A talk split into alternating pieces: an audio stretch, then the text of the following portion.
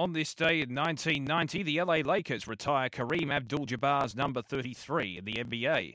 On this day in 1993, France defeats Wales 26 10 in Paris for its 10th outright Five Nations Rugby Championship.